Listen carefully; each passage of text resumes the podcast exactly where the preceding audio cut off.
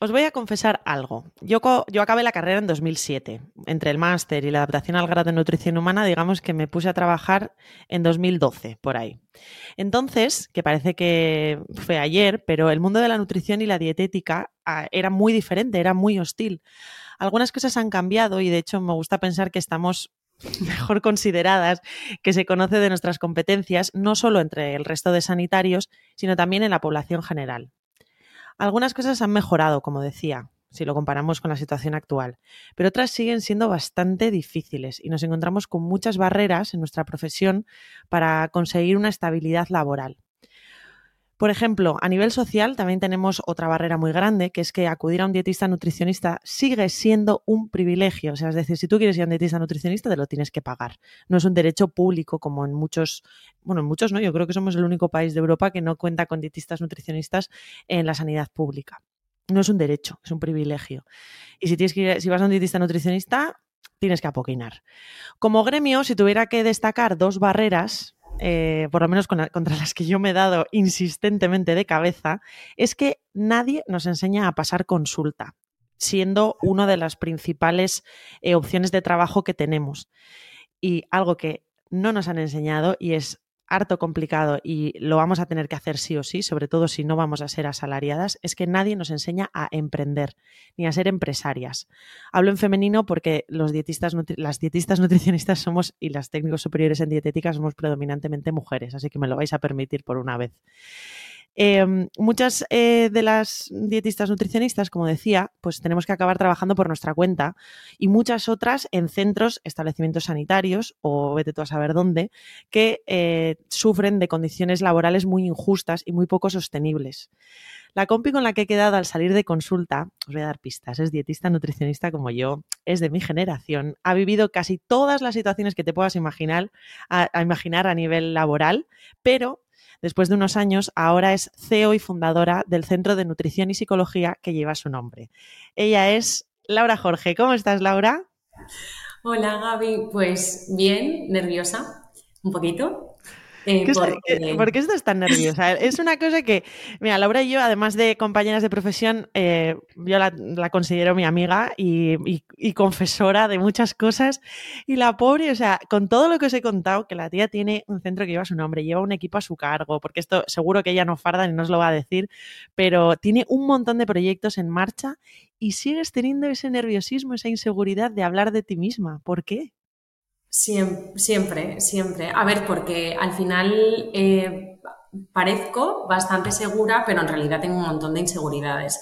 Entonces, yo creo que, claro, estudié nutrición humana y dietética digamos que en su momento, cuando yo empecé, el tema de las especialidades era algo desconocido, porque es que era prácticamente desconocido. Entonces, bueno, me tiré a la piscina, fui haciendo, pero digamos que esa especialidad la dejé de lado porque al final la vida a mí me ha llevado por, por otros caminos. Y claro, ahora soy empresaria, pero digamos que tampoco me acabo de sentir empresaria. Y como sé que íbamos a hablar un poco de esto, es como estoy nerviosa porque, claro, tengo tanta inseguridad de, estas partes que, bueno, no sé, me da, me yo, creo, yo creo que eh, esto que sientes tú, yo te tengo que confesar que lo siento y lo vivo día a día y me juego un brazo y no lo pierdo a que seguramente, igual ni necesariamente tienen por qué ser compañeras de profesión, sino otras personas que nos están escuchando han sentido esta inseguridad de pero ¿qué estoy haciendo? Si es que este no es mi mundo, si este no es mi campo. Y de eso va también el emprendimiento, ¿no? O sea, al final, nosotras como nutricionistas, es que te ves obligada a, yo por lo menos, para mí es el titular de mi carrera, o sea, es como voy haciendo cosas sin saber muy bien qué estoy haciendo, poco a poco voy tirando, voy, eh, voy aprendiendo de esto, de esto, de esto, de esto, y todo el rato con la sensación cada vez más grande de que no tengo ni idea de nada. O sea, que soy una auténtica impostora. Es tremendo.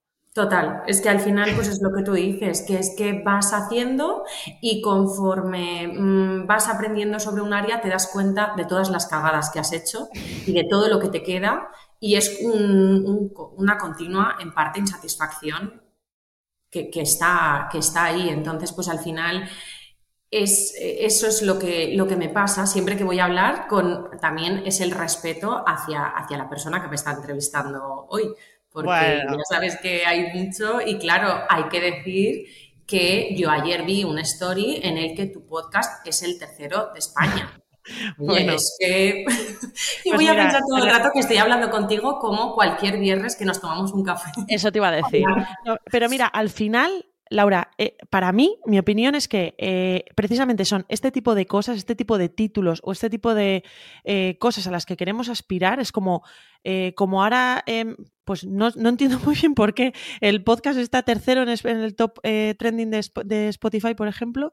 Ya, ya, me, ya me hago pequeña. O sea, algo que era, mira, me apetece un montón hablar con compañeras de cosas que pues eso, como relajadas, tomar algo, tal, lo que hablamos en privado, hacerlo público, y ahora mm. de repente ya cambia todo el entorno, ya de repente es como. Cambia, cambia y estoy yo aquí sentada hablando contigo y a mi lado tengo a mi síndrome de la impostora, lo que te decía. O sea, la vocecita interna de vas a fallar, vas a fallar, eh, vas a cometer un fallo y entonces jajaja ja, ja, se van a reír de ti. Y eso es una cosa con la que yo no sé si alguna vez se calla, me gustaría que algún psicólogo o psicóloga que no está escuchando nos lo diga, pero, pero desde luego que tienes que aprender a convivir con eso, porque si no, no haces nada con tu vida, te paraliza. y ese miedo a fallar es, o sea, estamos todo el rato como retándolo. ¿Tú eso lo has sentido muchas veces en tu carrera profesional? Muchísimas veces. Y la el, el sentimiento de la gran responsabilidad que tengo porque al final ayudo a muchas personas, tengo un equipo del que también me hago muchas veces responsable de cosas que tampoco tengo por qué serlo, de pues quieras que no, dentro del mundillo de la nutrición, pues al final creo que sí que somos personas conocidas, por decirlo de alguna manera. Entonces, esa responsabilidad que asumimos todo el rato, que sí que tenemos en parte responsabilidad, pero creo que hace que, estemos así y que no se nos vaya esa, esa, presión y que incluso a veces nos dificulta el poder disfrutar de lo que estamos haciendo y de lo que estamos consiguiendo, porque no todo el mundo tampoco consigue esto. Que, que nosotras a mí, me, a mí me cuesta muchísimo hablar en términos de, de cosas que he conseguido. O sea, lo digo en alto y me da, me da un pudo, o sea, de verdad, eh, lo paso mal. Estoy pasando mal ahora mismo hablando de eso, si te soy sincera. Cuéntanos un poco, eh, para el que no te conozca, qué es el eh, exactamente ahora mismo, qué representa el Centro de Nutrición y Psicología Laura Jorge. O sea, cuántas sois, a qué os dedicáis, cómo es un día a día allí. Vale, pues a ver, nosotras somos un equipo de nutricionistas y psicólogas. También tenemos una copia ahora mismo de, yoga, porque al final yo llevo trabajando todos estos años con la filosofía del come sano, vive sano. Entonces, lo que he intentado es tener un espacio y conseguir un espacio también a nivel online, donde ayudemos a las personas a conseguir esa filosofía, ¿vale? De comer sano, pero eh, ya no es únicamente sabemos que es la alimentación, hay mucho más. Entonces, por eso esa parte del vive sano de ayudar y es tan importante el trabajo con psicólogas e incluso intentar ayudar a las personas a que pues, se muevan, que estén más activas, que conecten con ellas mismas, que aprendan a desconectar, a descansar, a liberar estrés. Entonces, bueno, pues al final eso es lo que he intentado con, la filosofía y con el centro. Eh, somos ahora mismo, o sea, contratadas, yo tengo a cinco personas. Wow. luego tengo eh, colaboradoras. Somos en total, contándome a mí, diez personas las que pues formamos parte del proyecto, por decirlo de alguna manera. Y, antes, de, antes de llegar a ser un equipo entre colaboradoras eh, contratadas, vamos a, vamos a hablar así, de 10 personas, ¿cómo empieza tu carrera? O sea, ¿siempre quisiste dedicarte a la alimentación o cómo acabas siendo dietista, nutricionista? Pues a ver, yo no quería estudiar nutrición. O sea, creo, supongo que cuando fuese más pequeña querría ser princesa, granjera, profesora, un poco de todo sí que desde que tengo pues recuerdo he sido, o sea, tiraba para la medicina. Pero tuve un trastorno de conducta alimentaria que, bueno, hacía gimnasia rítmica, competía y cuando dejé de competir, pues como no sabía comer sano, ya no quemaba. Eh, lo que quemaba cuando competía y entrenaba tanto, subí mucho de peso, bueno, engordé y mm, a partir de ahí empecé a no sentirme cómoda con, conmigo misma y bueno, debido a serie de, cosas, pues desarrollé un trastorno de conducta alimentaria y yo creo que mm, entre algunas señales que yo creo que en su momento fueron señales, decidí que no medicina, pero por otro lado, yo ya toro pasado sé que en parte quería estudiar nutrición por controlar mm. lo que comía y por eh, saber más para ver cómo podía seguir, eh, pues eso, alimentando a mi trastorno de conducta alimentaria. Desgraciadamente esto que cuentas yo creo que es una realidad eh, en las aulas de dietética y nutrición humana. Yo creo que probablemente sea de las carreras en las que más personas con trastorno de conducta alimentaria nos encontramos o que han pasado o que de alguna manera todavía están, que ese interés viene por, esa, por ese interés en controlar su alimentación y su cuerpo a través de la comida. Llegas a, estudiar dietética y nutrición humana. Sí. ¿Te gradúas? ¿Dónde estudiaste? Bueno, he de decir que a mí la carrera me ayudó a sanar o todo lo contrario. Qué bien. Sí, me ayudó y además hice las prácticas en un centro de, día de trastornos de conducta alimentaria, por lo tanto el verlo desde fuera fue como el clic ese final que, que, yo necesitaba y a partir de ahí empecé a enfocarlo a cómo yo he vivido esto, puedo ayudar a muchas personas porque tengo el conocimiento y además tengo la experiencia. Entonces, bueno, pues eh, empecé a, en consulta, yo ayudaba a las personas a comer sano, a cambiar eh, su, su, estilo de vida, ayudaba a personas con trastornos de conducta alimentaria, ya desde hace muchísimos años que derivaba, o sea, tenía que llevar ese tipo de casos con, con psicólogos o psicólogas y también eh, atendía muchos casos de nutrición deportiva porque al final también era una, una que, que me encantaba decidí, pues bueno, estar por, bueno, trabajé en un sitio, lo que pasa es que nunca me llegó el contrato, no tuve buena experiencia, por lo tanto decidí emprender. O sea, es que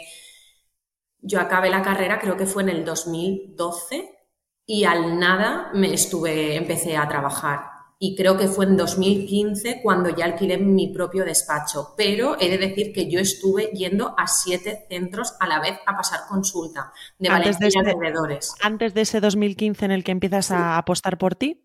¿O, o, combinabas eh, ese proyecto personal con el resto de puestos de trabajo?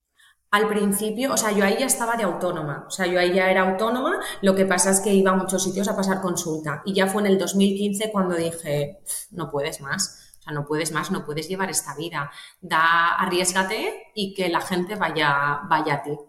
¿Cómo, ¿Cómo recuerdas esa época de estar de itinerante nómada, de consulta en consulta en siete sitios diferentes? A ver, la recuerdo, fue una etapa muy bonita porque son los primeros casos que empiezas a, llevar, te das cuenta de que de verdad puedes ayudar a muchísimas personas, pero también la recuerdo como una etapa estresante porque al principio genial, pero llega un punto en el que te agotas.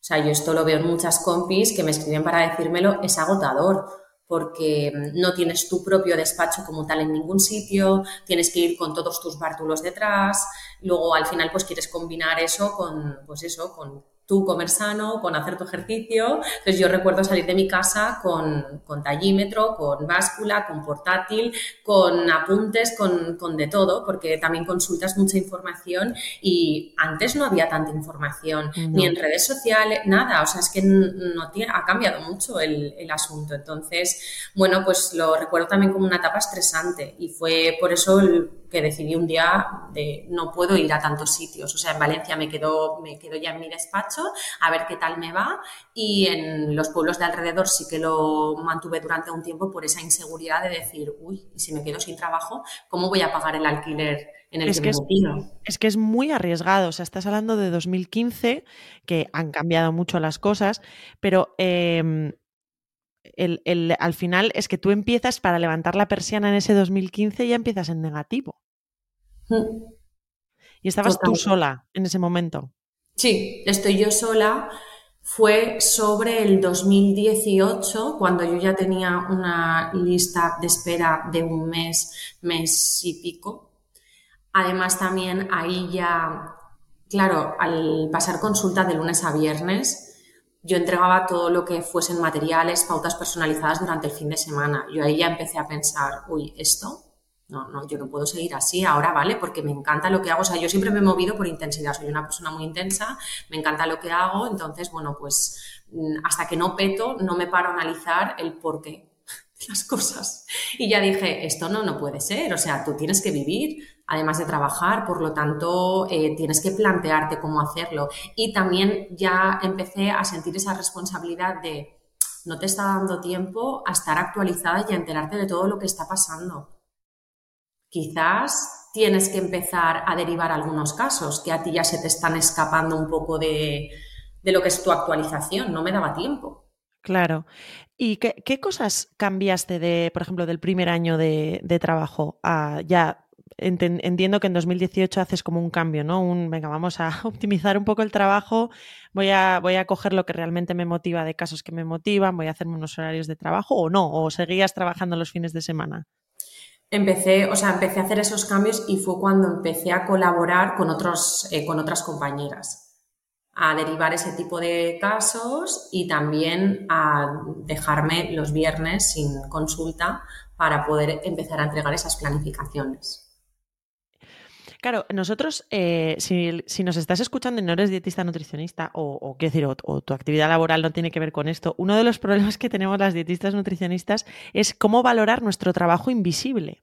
Porque claro, cuando tú acudes a una consulta de un nutricionista, a ver, nutricionistas, a ver los hilos y como en todas las profesiones habrá buenos, malos, trabajadores, más, más gandules, de todo, ¿no? Pero sí que es verdad que en general, yo cuando hablo con compañeras, una gran, eh, mira, una gran barrera que nos encontramos es que cuando tú vas a donde un nutricionista te hacen una pauta personalizada, esa pauta personalizada no sale de un archivo que me descargo y ya está. Bueno, ahora igual se lo puedes preguntar a ChatGPT, no sé, ese es otro melón, pero, pero sí que es verdad que tienes que pues eso, hay un trabajo invisible que no lo ves, que es de confección de esos materiales y que eso, por ejemplo, a mí me cuesta y me sigue costando después de muchos años cómo monetizarlo. Porque, por ejemplo, eh, claro, si yo el viernes no paso consulta, spoiler, no cobro. Entonces, el, o sea, el tener esas cuentas para que lo que yo no estoy trabajando, o sea, que no estoy, nadie me está cogiendo y dando dinero, eh, cómo lo meto en ese planning, en esa organización, en esa parte empresarial de, la consulta, es muy complicado. ¿Tú eso cómo, cómo lo has vivido? ¿Cómo, ¿Qué, evolución has hecho? ¿O qué cosas hacías antes que ahora lo ves y dices, mm, yo ahora lo haría de otra manera completamente diferente? A breve decir que supongo que iremos avanzando en mi trayectoria, pero es una de las cosas que más me más ha costado medir a la hora de contratar. O sea, la separación de esas horas de trabajo en consulta y esas horas luego de planificación de entregas de materiales, toda esa parte a mí es la que más me ha costado, porque además también como la he vivido y la sigo viviendo, porque yo aún estoy en consulta, sé que es complicado medir esos tiempos, pero hay que conseguir sacar protocolos. O sea, una de las cosas que yo he hecho en estos años es sacar eh, protocolos para intentar pues estandarizar todo y que haya unas medias y a veces los tiempos van un poco por arriba y por abajo, pero, pero es lo que hay. ¿Qué te refieres con unas medias? Pues tú echas horas, horas, horas, igual que el resto de compañeras con las que yo he colaborado, pues eran autónomas, cada uno se apañaba con lo suyo, no se medían tiempos, pero en el momento en el que tú tienes que empezar a contratar, pues es, hay que ver cómo, cómo se hace eso, porque es lo que dices, al final si no estás en consulta, no estás facturando, y, pero es que el otro trabajo eh, es muy necesario. Hombre, es que no, un, Claro, un trabajo no. Quiero decir que me refería más a que yo creo que cuando hay personas que cuando vienen a una consulta de un nutricionista, em, que, hace, que te hace la dieta medida, muchas veces a mí me da mucha rabia es eso de, no, pues que la consulta ha sido media hora y, y me has cobrado 40 euros. es como, eh, a ver, ni yo soy un taxista, ni esto es un taxi. O sea, quiero decir, hasta donde yo sé, no cobramos por minuto, cobramos por trabajo, por, bueno, pues también incluyo ese trabajo invisible, exactamente igual en el centro, por ejemplo, cuando nos tenemos que coordinar con un psicólogo externo, claro, esa reunión que está en mi horario laboral para hablar de tu caso, para poder progresar, para que tú mm, vayas mejorando, eso también monetizarlo es complicado. O sea, quiero decir que es que ese trabajo invisible que tenemos en las consultas es, complicado, es muy complicado y cuando estás sola tienes que aprender a, hacerlo. Totalmente. Y las reuniones que hacemos en equipo para al final eh, la supervisión de casos, el comentar casos, las dudas, eh, toda la parte de a veces llaman para preguntar dudas al centro o los mails que nos mandan para seguir resolviendo porque han tenido cualquier tipo de dificultad. Todo ese tipo de horas no, no se suelen valorar y son muy importantes porque se escapan mucho tiempo por ahí, mucho trabajo y mucho dinero a nivel empresarial, ya que eh, eh, estamos hablando ahora desde, ese enfoque empresarial, no tanto de, nutricionista, ¿no? De sacar ese trabajo, sino que esta empresa sea viable, porque al final nos puede gustar mucho nuestro trabajo. Yo creo que las dos somos muy apasionadas y, muy viscerales en ese sentido. Y, si nos metemos eh, de lleno en un caso, es como, mira, me da igual, te voy a contestar cuando pueda, lo doy todo, pero al final a mí por lo menos me ha costado, me sigue costando eh, ponerme en ese, en ese papel de decir, tengo personas a mi cargo, esto es un negocio y, esa parte de negocio, aunque, aunque es que hay que hacerla, o sea, es que te la tienes que comer. Entonces va como casi pegada al hecho a muchas eh, dietistas nutricionistas. ¿Cómo es el momento, estamos en 2018, cómo llegas a decir, voy a contratar? Porque hasta ese momento estabas colaborando, ¿no? ¿Cómo, ¿cómo dices? Bueno, yo hice, un cambio de, ya de ubicación, me cogí como un despacho más grande porque yo ofrecía a las colaboradoras que iban a muchos eh, sitios, como yo empecé, ofrecía también eh, un, lugar físico porque empatizaba con ellas y, yo había vivido eso, el ir para aquí, para allá, el no tener tu propio despacho. Entonces, bueno, pues dije, me mudo a otro sitio más grande y así que las personas puedan atender desde aquí porque creo que también vamos a poder ayudar más, vamos a poder fluir hablando de ese tipo de personas o cualquier cosa. Entonces, ese fue ahí un mini paso que di y ya fue cuando en creo que fue, sí, 2019, el local en el que estoy ahora mismo vi que se había quedado eh, vacío. Y me, enamoró, o sea, es un local muy chulo, es bastante diferente, tiene una entrada súper grande, los techos son súper altos, entra mucha luz y dije... Es enorme. Sí, es enorme. Y dije, este es mi local, este es, mi local y bueno, decidí apostar, el local estaba totalmente diáfano, o sea, mm, hice una pedazo reforma alucinante y además me hicieron la reforma en un mes porque yo compaginaba los dos alquileres. Y entonces... Qué locura, eh, ¿no, Laura? asesoría porque ya me empecé a dar cuenta de que la asesoría, que, que, ojo a esto, porque era la asesoría que recomendaba el Colegio de Nutricionistas. ¿Vale? Yo ya empecé a enterarme por otras compañeras con las que ibas hablando de que había algunas lagunas que no me gustaban. Entonces decidí dar un salto y cambiarme de asesoría. Y cuando cambié de asesoría me dijeron, si ahora ya vas a convertirte en una empresa, una SL, vas a quedarte este centro tan grande, eh, vas a poner tus propias normas, vas a crear tu marca, porque antes era Laura Jorge Nutricionista, pero yo me convertí en Laura Jorge Centro de Nutrición. Entonces tienes que contratar o sea, tienes que contratar porque si no, igual el día de mañana puedes tener un, tienes, o sea, puedes tener un problema y así lo hice. Una, un, eh, eh, para, que nos enteremos bien. Eh, primero, ¿qué son ¿cuáles son las lagunas de las que hablas? Por si alguien le puede ayudar. ¿Esto qué cosas necesitaste tú que en ese momento esa asesoría recomendada no... Entiendo que no cumple, o sea, no llegaba a lo que tú pedías o, con la calidad con la que tú pedías. Explícanos esto un poquito más, por si alguien lo está escuchando y vale, pues una de las cosas era que veía que faltaba información con el tema del trabajo, las colaboraciones con autónomos, falsos autónomos y toda esta línea. No sabían acabar de orientarme en este sentido. También entiendo porque a día de hoy sigue siendo un tema muy difuso. O sea, es como que está muy en el aire todo este tipo de colaboraciones. Y en 2019 entiendo que todavía más, claro. Claro. Claro, eso es. Porque tú venías con eh, eh, este equipo de colaboradoras nutricionistas, ¿no? Que, en su, que por su cuenta también eran, o sea, son autónomas y que tenían también su cartera de clientes y, bueno, en ese sentido, eh, a priori no parece que, que, fuera como un falso autónomo, pero lo de los falsos autónomos en el mundo de la nutrición y de la práctica privada clínica es escalofriante. O sea, yo a veces veo yo a veces veo, es que es que es muy fuerte. O sea, yo en esto obviamente me lo he súper estudiado, tengo unos asesores que, ya te digo, son más papistas que el Papa en ese sentido y eso me hace sentir muy cómoda. No me paso ni media, pero a veces veo cosas en Instagram, anuncios de trabajo a autónomos, que dices, wow, o sea, raya, raya el, falso autónomo. Sí, sí, a ver, es un tema que es lo que te decía, que hay que cogerlo con pinzas y realmente si tú miras las ofertas del colegio de nutricionistas, todos son, son así.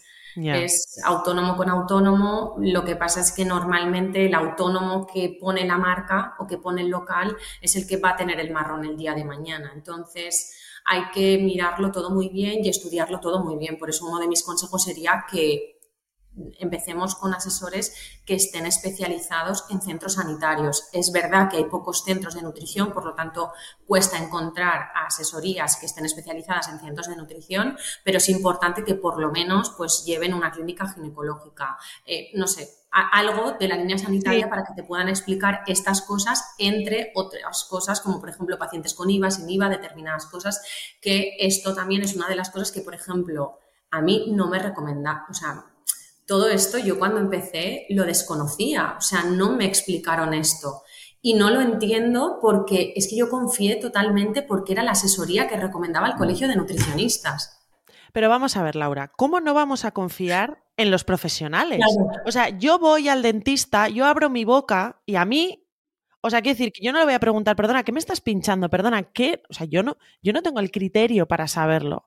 Entonces, por eso me gusta tanto eh, que hayas venido ya a quedar conmigo al salir de consulta, porque ese, a ver, yo no, no sé si se, si se denomina calvario, pero desde luego que esa carrera de obstáculos por la que tenemos que pasar con nuestra formación, que no tiene absolutamente nada que ver con nada de esto, faltaría más, eh, es que muchas veces en, en, una de estas, por exceso de confianza, porque dices, ¿cómo no me van a estar asesorando bien? Pues, pues vas y te la metes.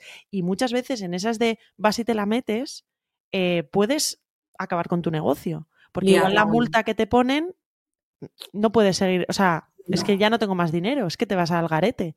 Entonces, es súper importante. Yo, esas dos cosas que has dicho me parecen fundamentales. Primero, las condiciones laborales dentro de donde estás, sobre todo cuando tú vas a poner tu marca, tu web, tus cosas, mucho cuidado.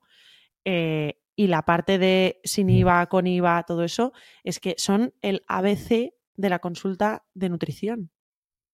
Entonces, si no lo sabes, te puedes meter, vamos, te puedes caer por un barranco que no sabías ni que existía. Incluso la parte, me parece también eh, muy importante, el tema de la ley de protección de datos. O sea, esa parte también. Y yo veo, porque, o sea, tengo relación con muchos compañeros y compañeras que me, encima me preguntan y cuando eh, colaboran autónomo con autónomo, hacen unas auténticas barbaridades que yo ahora que tengo toda la información en cuanto a ley de protección de datos, ojo, que es que a las buenas no hay ningún tipo de problema, pero es que como algún paciente se enfade, como alguno de los dos colaboradores se enfade, puede ser liada muy gorda. Entonces, todo esto no lo sabemos y hasta que no te van pasando determinadas cosas o hasta que no te pones tú, que muchas veces por dejadez o porque en el día a día no nos da la vida, vamos dejando este tipo de cosas. Yo creo que en estos temas me he puesto en los dos últimos años, a raíz de algunas leches que, que me he dado, que me he puesto y por mucho que vayas delegando, es, de estas cosas tienes que estar pendiente. Igual que del tema seguros. El tema de los seguros, que es algo que siempre dices, ¿cómo me fastidia pagar seguros? Pues este año yo me he dado cuenta de, lo, de, que hay que pagar seguros y de lo importante que son esos seguros. Em, cuando hablabas de la ley de protección de datos, porque lo del tema falsos autónomos y mm, iba eh, cuando haces una acción eh, sobre tratamiento, prevención de una enfermedad y todo esto, lo vamos a dejar un poco al lado. Algún día igual quedo con un asesor especializado en, consultas sanitarias para que nos hable más, pero sí que me ha interesado esto de la protección de datos. ¿Nos podrías explicar de una manera sencilla qué es, en lo que, qué es lo que tenemos que tener en cuenta cuando, por ejemplo, eh, imagínate, tú y yo colaboramos, tenemos un paciente en común, imagínate, eh, ¿qué es lo que deberíamos tener en cuenta que quede reflejado en esa protección de datos para hacerlo bien? Vale, a ver, yo ahí desconozco un poco más porque realmente mi protección está enfocada a, que yo tengo el equipo contratado. Dentro de la, de la, consulta. Claro, y también es verdad que lo tengo delegado. O sea, yo estas cosas ya he asumido a que tengo que estar pendiente, tengo que saber lo que contrato y cuáles son como las normas básicas, pero yo tengo ya especialistas en cada área con los que cuento y son los que se encargan de esto para yo quitarme un poco de, de presión. Pero bueno, cosas que hay que tener en cuenta. Pues, por ejemplo, tienes que tener todos los historiales, si los tienes en papel, archivados. O sea, y archivados bajo llave. No bajo llave. estar así por el centro libremente, ni las cosas a la vista, ni nada de esto.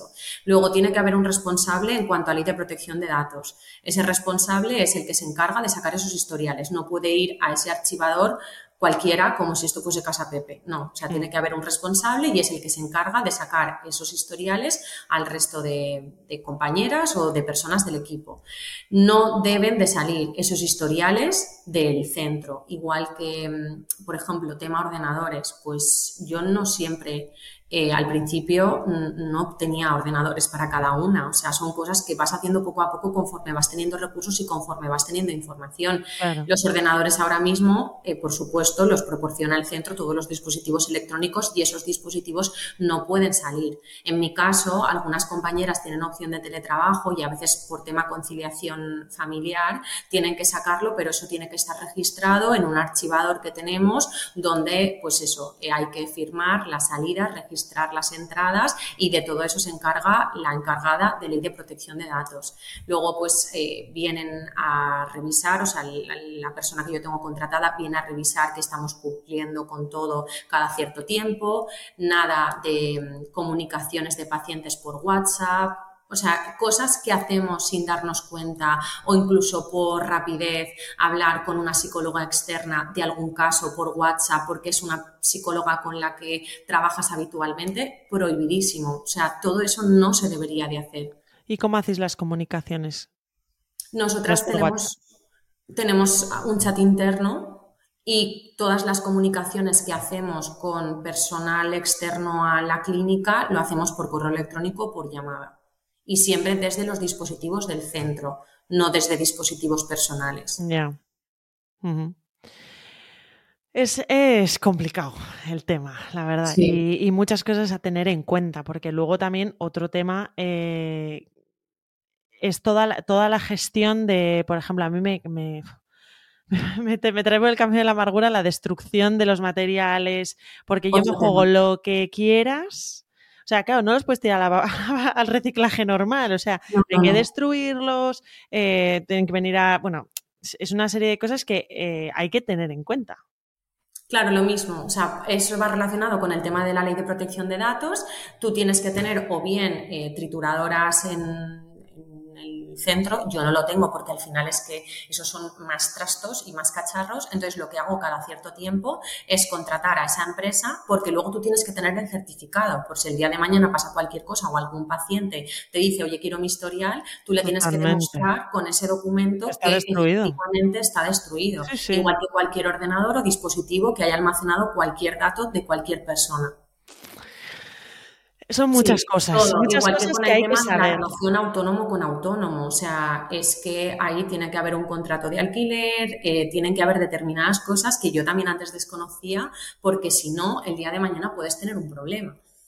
Eh, esa persona tiene que cobrar con su propio datáfono, por eso que yo veo determinadas cosas que se cometen auténticas barbaridades, que yo también las he podido hacer por desconocimiento y, siempre lo digo, el desconocimiento no te exime de tu culpa. Y yo me he tenido que comer cositas con patatitas por no haber estado bien informada. Ahora ya he aprendido porque es lo que te digo, en estos dos años yo he hecho un máster de emprendimiento de vida real, porque a veces eh, nos empeñamos en formación, formación, y yo soy la primera, ¿te acuerdas que te lo decía yo antes de ayer?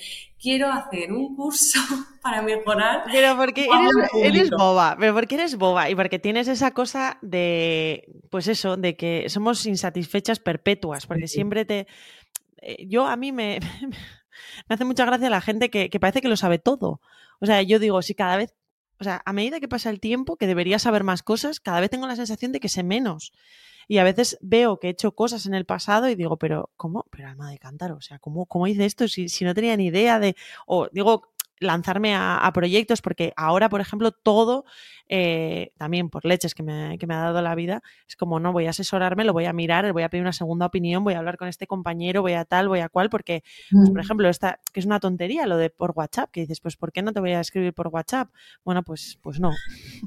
Este tipo de cosas son, son importantes y son cosas que, jolín, ganaría tanto y se enriquecería tanto la carrera si de verdad nos lo enseñaran. O sea, tanto la parte de pasar consulta con personas, tanto eso como la parte un poco de emprendimiento empresarial, el, el tate ti, o sea, la declaración de la renta, eh, bueno, pues los impuestos que vas a tener que pagar de manera trimestral, cuáles son mensuales, cuánto, o sea, todo eso a mí siempre me, da la sensación, igual porque estoy un poco conspiranoica últimamente, es como que parece como que no interesa que sepamos, ¿sabes? O sea, yo no debería saber esto, no debería ser todo mucho más sencillo. O sea, ¿por qué tengo que andar como porque lo que has hecho tú es, es, verdad, o sea, que no te exime de culpa el no saberlo, el desconocimiento no, no exime.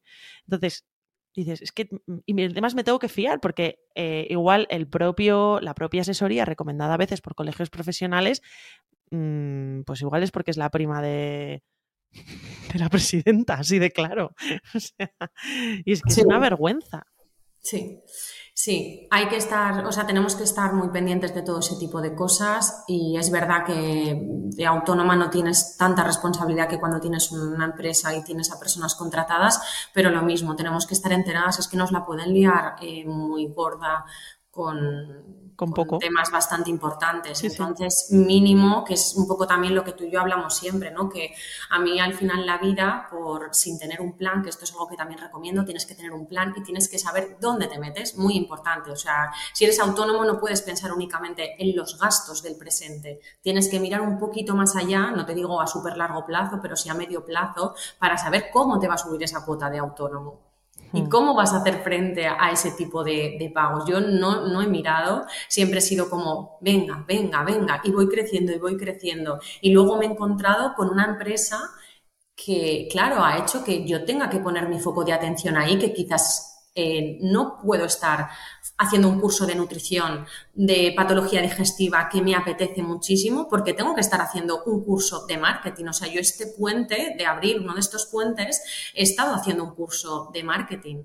Hmm. Este año he contratado a unos consultores eh, de empresa para mejorar todos mis procesos internos porque a mí en mi día a día, siendo nutricionista, dando charlas, yendo a eventos, eh, eh, pasando consulta, dirigiendo un equipo, publicando redes sociales, en fin, con todas las cosas que llevo, no me da tiempo a pensar en eso y además es que desconozco, desconozco. ¿Y, qué tal lo llevas? Porque eh, yo creo que a mí me ha pasado también que me ha llevado a esa posición, la, pues al final tener, tener un equipo, y nosotras no somos 10, pero, pero bueno, estoy, estamos unas cuantas y, y a veces, si te soy sincera, reflexiono y digo, pero yo no era nutricionista, tío. Cara, ¿qué parte de nutricionista? Te lo digo de verdad, ¿eh? Porque, porque, consume tanto tiempo hacer las cosas bien como empresa y luego eh, que si de base, tú eres exactamente igual que yo, te implicas tanto en que la calidad sea exquisita, o sea, yo lo paso tan, tan, tan, tan mal cuando alguien me dice, pues no estaba a gusto eh, o esto no, y ha sido fallo nuestro, o ha sido una mala, un mal ajuste de expectativas, porque eh, una cosa también cuando lideras un grupo o un equipo o lo que sea, o tienes gente a tu cargo, es que tú puedes estar evolucionando mucho en, en mejorar los procesos, en la, en la imagen de empresa, en un montón de cosas, pero la gente que tienes debajo de tu ala también tiene que ir al mismo ritmo. O sea, esto es un tren que no para. O sea, yo no puedo estar, por ejemplo, yo tengo una clara, un claro posicionamiento y cada año más, no sé cómo va a acabar esto, de no dieta. O sea, yo no, no puedo. O sea, imagínate que de repente, te pongo un ejemplo tonto, ¿eh? pero imagínate que alguien de mi equipo, que no es así, espero, porque si no, ya te digo que ruedan cabezas, de repente le dice a una, a una paciente, chica, pues fíjate que te has engordado, ¿eh? Es que la mato. Son, son chorradas, un ejemplo chorra, pero quiero decir en cuanto a filosofía, que todo el mundo vaya al mismo son, que conseguir que lo que la cara visible que eres tú cuando acceden a tu, a tu centro, a tu casa, tengan la experiencia exactamente igual de satisfactoria o más, porque siempre, yo siempre digo lo mismo, estas son mejores nutricionistas que yo seguro, em, que es muy, muy complicado. ¿Tú cómo llevas ese aspecto? ¿Lo vives también así? También, pero he aprendido. ¿Qué cosas has aprendido? Ayúdame, pues por favor. Tenemos responsabilidad, por supuesto, y una responsabilidad muy grande, pero llega un punto en el que es imposible que tú estés pendiente de, cada caso. Es muy difícil, o sea, muy difícil, ya más volumen, eh, es así. Y además es lo que, pues, es que no, sabemos lo que hablan en esas consultas. Entonces, formamos, yo por lo menos, pues formo a las personas, estoy durante los primeros meses pendientes de todos, todos, todos los casos. Luego vamos haciendo reuniones de equipo y tenemos determinados, pues, eh, bueno, eh, determinados protocolos para seguir pendiente un poco de todo, pero es que si no, no vamos a vivir. Gaby. O sea, es que tenemos que aprender a que al final la vida nos ha llevado, que podemos cambiar, ¿eh? O sea, yo eh, empiezo a ser feliz desde que me he dado cuenta que puedo cambiar. O sea, que si algún día quiero dejar de tener esta responsabilidad o de sentirme tan responsable de todo o no quiero eh, tener un equipo o mira, es que al final también tener una empresa cada día es más difícil. Ojo con esto que cada día hay que pagar más impuestos, cada día hay que pagar más cosas, cada día eh, puedes tener más movidas, entonces... Cada día la, responsabilidad que asumimos como contratadoras, no sé cómo se dice, empleadoras, a mí me da la sensación de que es mayor. Y, jolín, eh, para personas que queremos hacer bien las cosas, que no queremos hacer contratos em, por menos horas de las que están trabajando, eh, personas que, que, queremos, o sea, yo quiero que mis trabajadoras tengan la calidad de trabajo que, que se merecen, o sea, que es, que es lo legal y, lo de, su derecho y el convenio y todo esto, pero, pero a veces es que, por eso te decía, que a veces es como que a mí se me, se me hace cuesta arriba esa parte de empresaria, ¿sabes? Porque, porque mm, a mí me cuesta, o sea, yo entiendo el lo que me dices, o sea, racionalmente lo, lo comparto y sí, sí, o sea, está claro lo de poner límites también a las cosas, hasta dónde puedes llegar, eh, pues eso, ya, ya, lo he trabajado también mucho en terapia, pero aún y todo sigo teniendo esa cosa, esa responsabilidad, ese, no es, para mí es diferente eh, esto que es mío, que es, que es que soy yo de alguna manera, a que si de repente me, me contratan en un supercentro de nutrición y soy gerente del centro de nutrición, ¿sabes? Para mí es muy diferente la carga, o sea, el, el apego que le tengo a esto. Se me hace muy difícil. Por eso ahí hay que aprender a delegar y tener a una persona, que es lo que yo he aprendido con el tiempo, a tener a una responsable de equipo que se pueda encargar de hacer esas supervisiones también de manera semanal para luego tú quedarte con las mensuales, por ejemplo, ¿eh? te lo estoy diciendo un poco, es una de las cosas que a mí me ha ayudado y lógicamente aprender a despedir, aprender a poner normas, aprender a ponerme límites, cosas que son muy difíciles, Y, que hay que hacer. O sea, tú cuando te, te, vas a dar cuenta, o yo por lo menos me he dado cuenta de que personas con las que al principio encajabas súper bien, luego has dejado de encajar, o personas que se han acomodado, que no se adaptan a que tú sigas creciendo, sigas evolucionando como profesional nosotras también. Al final, nosotras aquí tenemos un montón de servicios y no trabajamos eh, siempre con báscula o no trabajamos siempre con dieta. Entonces, si tú no te adaptas a lo que son los valores del centro y a cómo está evolucionando. A eso, me refería, Laura, más. Hay que despedir. Y es algo muy complicado porque encima a veces cometemos errores también en esos despidos. También me ha pasado, me ha pasado de todo. Y, bueno, pues eh, ya no me ha pasado con el segundo despido. O sea, el error que he cometido en el primero de quizás hacer, porque claro, esto es otro, despido procedente, despido improcedente, todo este tipo de cosas que también desconocemos y que al final hacemos por buena fe, porque claro, es que esta persona eh, también ha aportado mucho al equipo durante un tiempo, no sé cuántos, pues bueno, eh, nos vamos haciendo mayores, nos vamos haciendo empresarias y en el segundo despido pues ya no te pasa, ¿sabes? Y, bueno, pues sí, eh, a veces es... ¿Recomiendas a la gente que dirija un centro de nutrición, que se hagan empresarios? Pues depende. Es que no tengo una respuesta a eso. Yo creo que, yo creo, ¿sabes qué pasa? Que el problema está en la base. ¿Cómo vas a saber si eso te va a gustar o estás preparado para serlo si no sabes lo que es? O sea, de igual manera que tampoco te haces idea, yo cuando estudiaba dietética y nutrición humana no me esperaba que el trabajo iba a ser como es. O sea, yo no me esperaba que iba a estudiar una carrera universitaria para em, desechar la principal herramienta que te, otorga esa, esa carrera universitaria, que es hacer dietas. O sea, eso ya de base dices, wow, o sea, yo no sé a cuántas carreras universitarias más les pasará lo mismo que a nosotras. Eso para empezar. Y segundo, que te vas encontrando con, con, vas modificando tu manera de trabajar un poco como según te va apareciendo a ti, tu criterio, las cosas que vas aprendiendo. te basas en evidencia científica, pero hay muchas cosas que no tienen evidencia científica, que es tu manera de hacer las cosas, tu, tu artesanía de consulta, digámoslo así. Y hay muchas veces que a mucha gente le pasa como a nosotros, que se acaba viéndose abocada a liderar un equipo que, mm, pues eso, pues que igual no es el trabajo que tú, que tú buscabas. ¿Qué le dirías a alguien que, que está en nuestra situación y que o, que o, que próximamente ve que va a ampliar equipo, que va a estar en nuestra situación? ¿Qué cosas le recomendarías para no cometer los errores por los que tú has tenido que pasar? Vale, a ver, yo punto número uno, asesoría especializada, muy importante. Punto número dos, le diría que mm, descanse, aunque se le coman los tiempos, aunque crea que no llegue, el descanso es súper importante y a mí el no descanso por trabajar y por trabajar y porque tengo que sacar esto, me ha hecho cometer también muchos errores porque no tienes la cabeza al 100%. Luego también lo que yo veo, por lo que vamos hablando, tanto tú, eh, o sea, en nuestros ratitos de café como con otras compis, es que mm, cuando ya tenemos un equipo o un centro, sentimos que tenemos que estar todo el rato aquí, porque tenemos que predicar con el ejemplo de que nosotras también trabajamos mucho.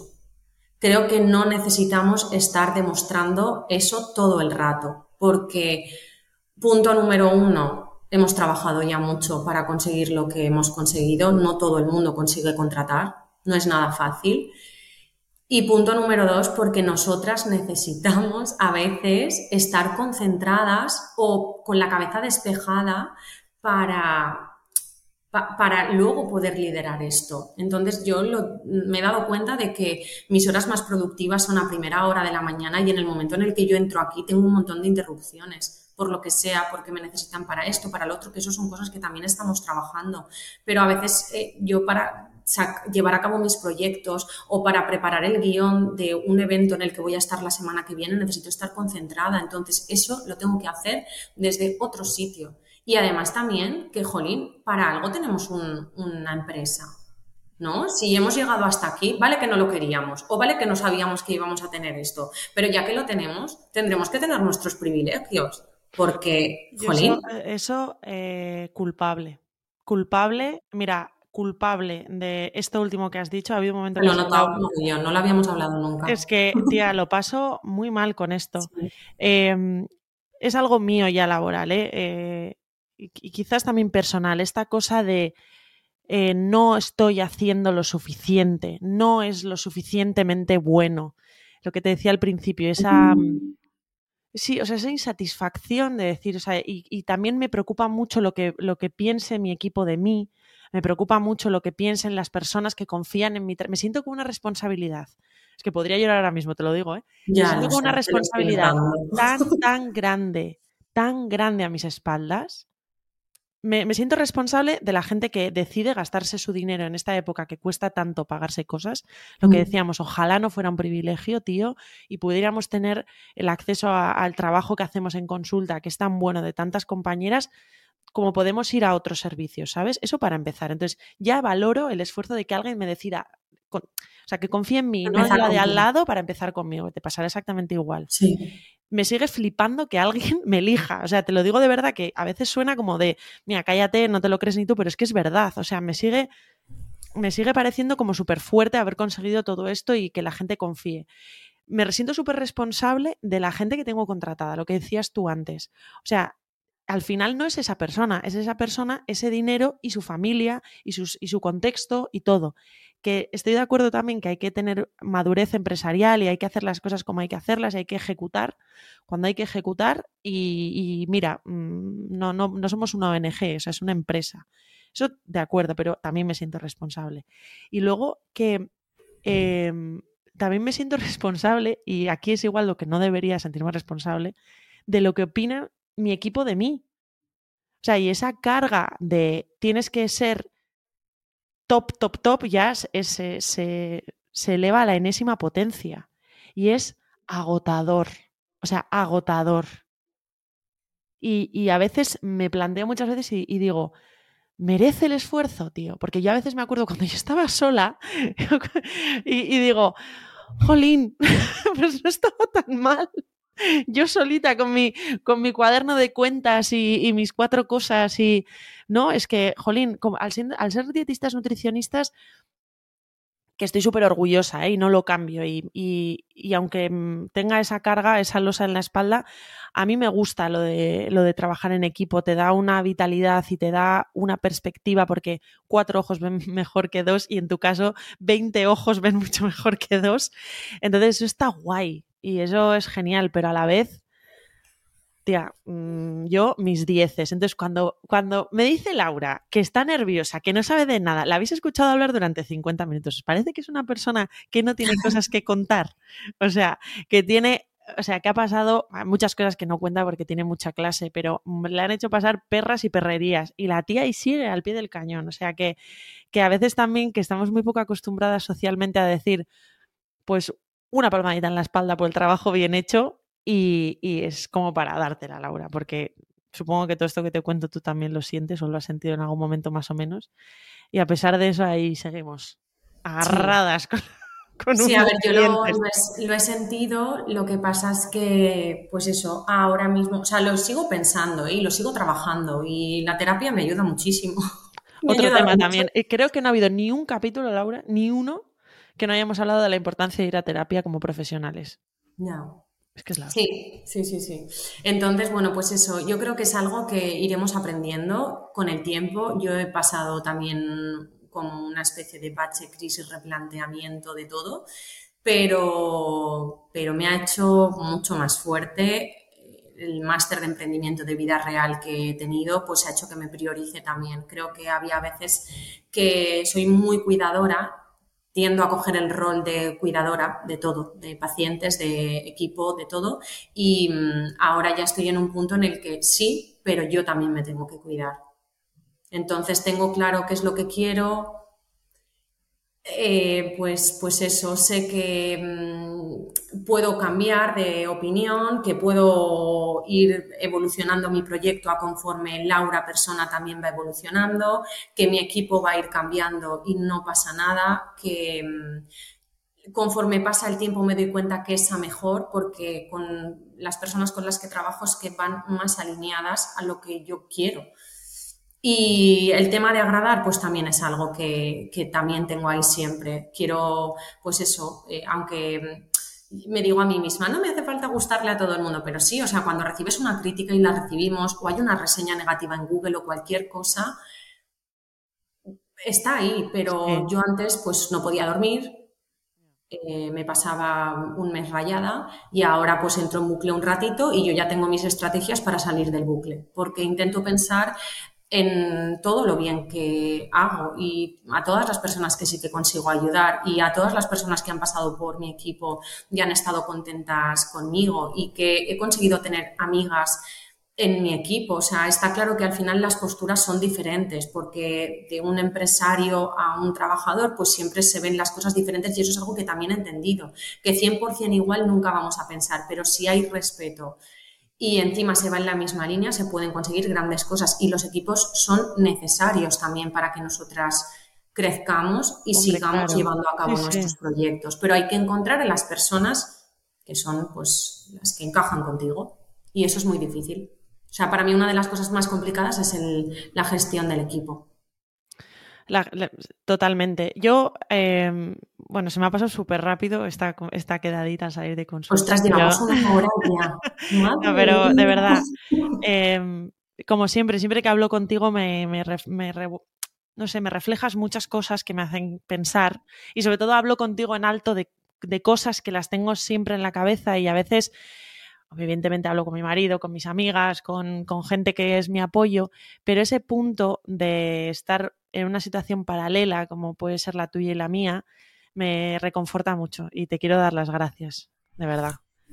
Em, a mí, yo por, por, por, quedarme con lo de qué he aprendido en la conversación de hoy con Laura, yo creo que si nos estás escuchando y estás en una en una situación parecida o has estado en una situación parecida o es algo que te planteas, porque yo creo que eh, en, 2012 lo de tener un centro de nutrición, yo creo que ni, vamos, no teníamos ni el vocabulario para hablar de eso, o sea, era como algo que dices que estamos diciendo. Pero ahora sí que es una realidad y hay muchas compañeras que lo están haciendo y que pues seguro que también hubieran aportado mucho a esta conversación.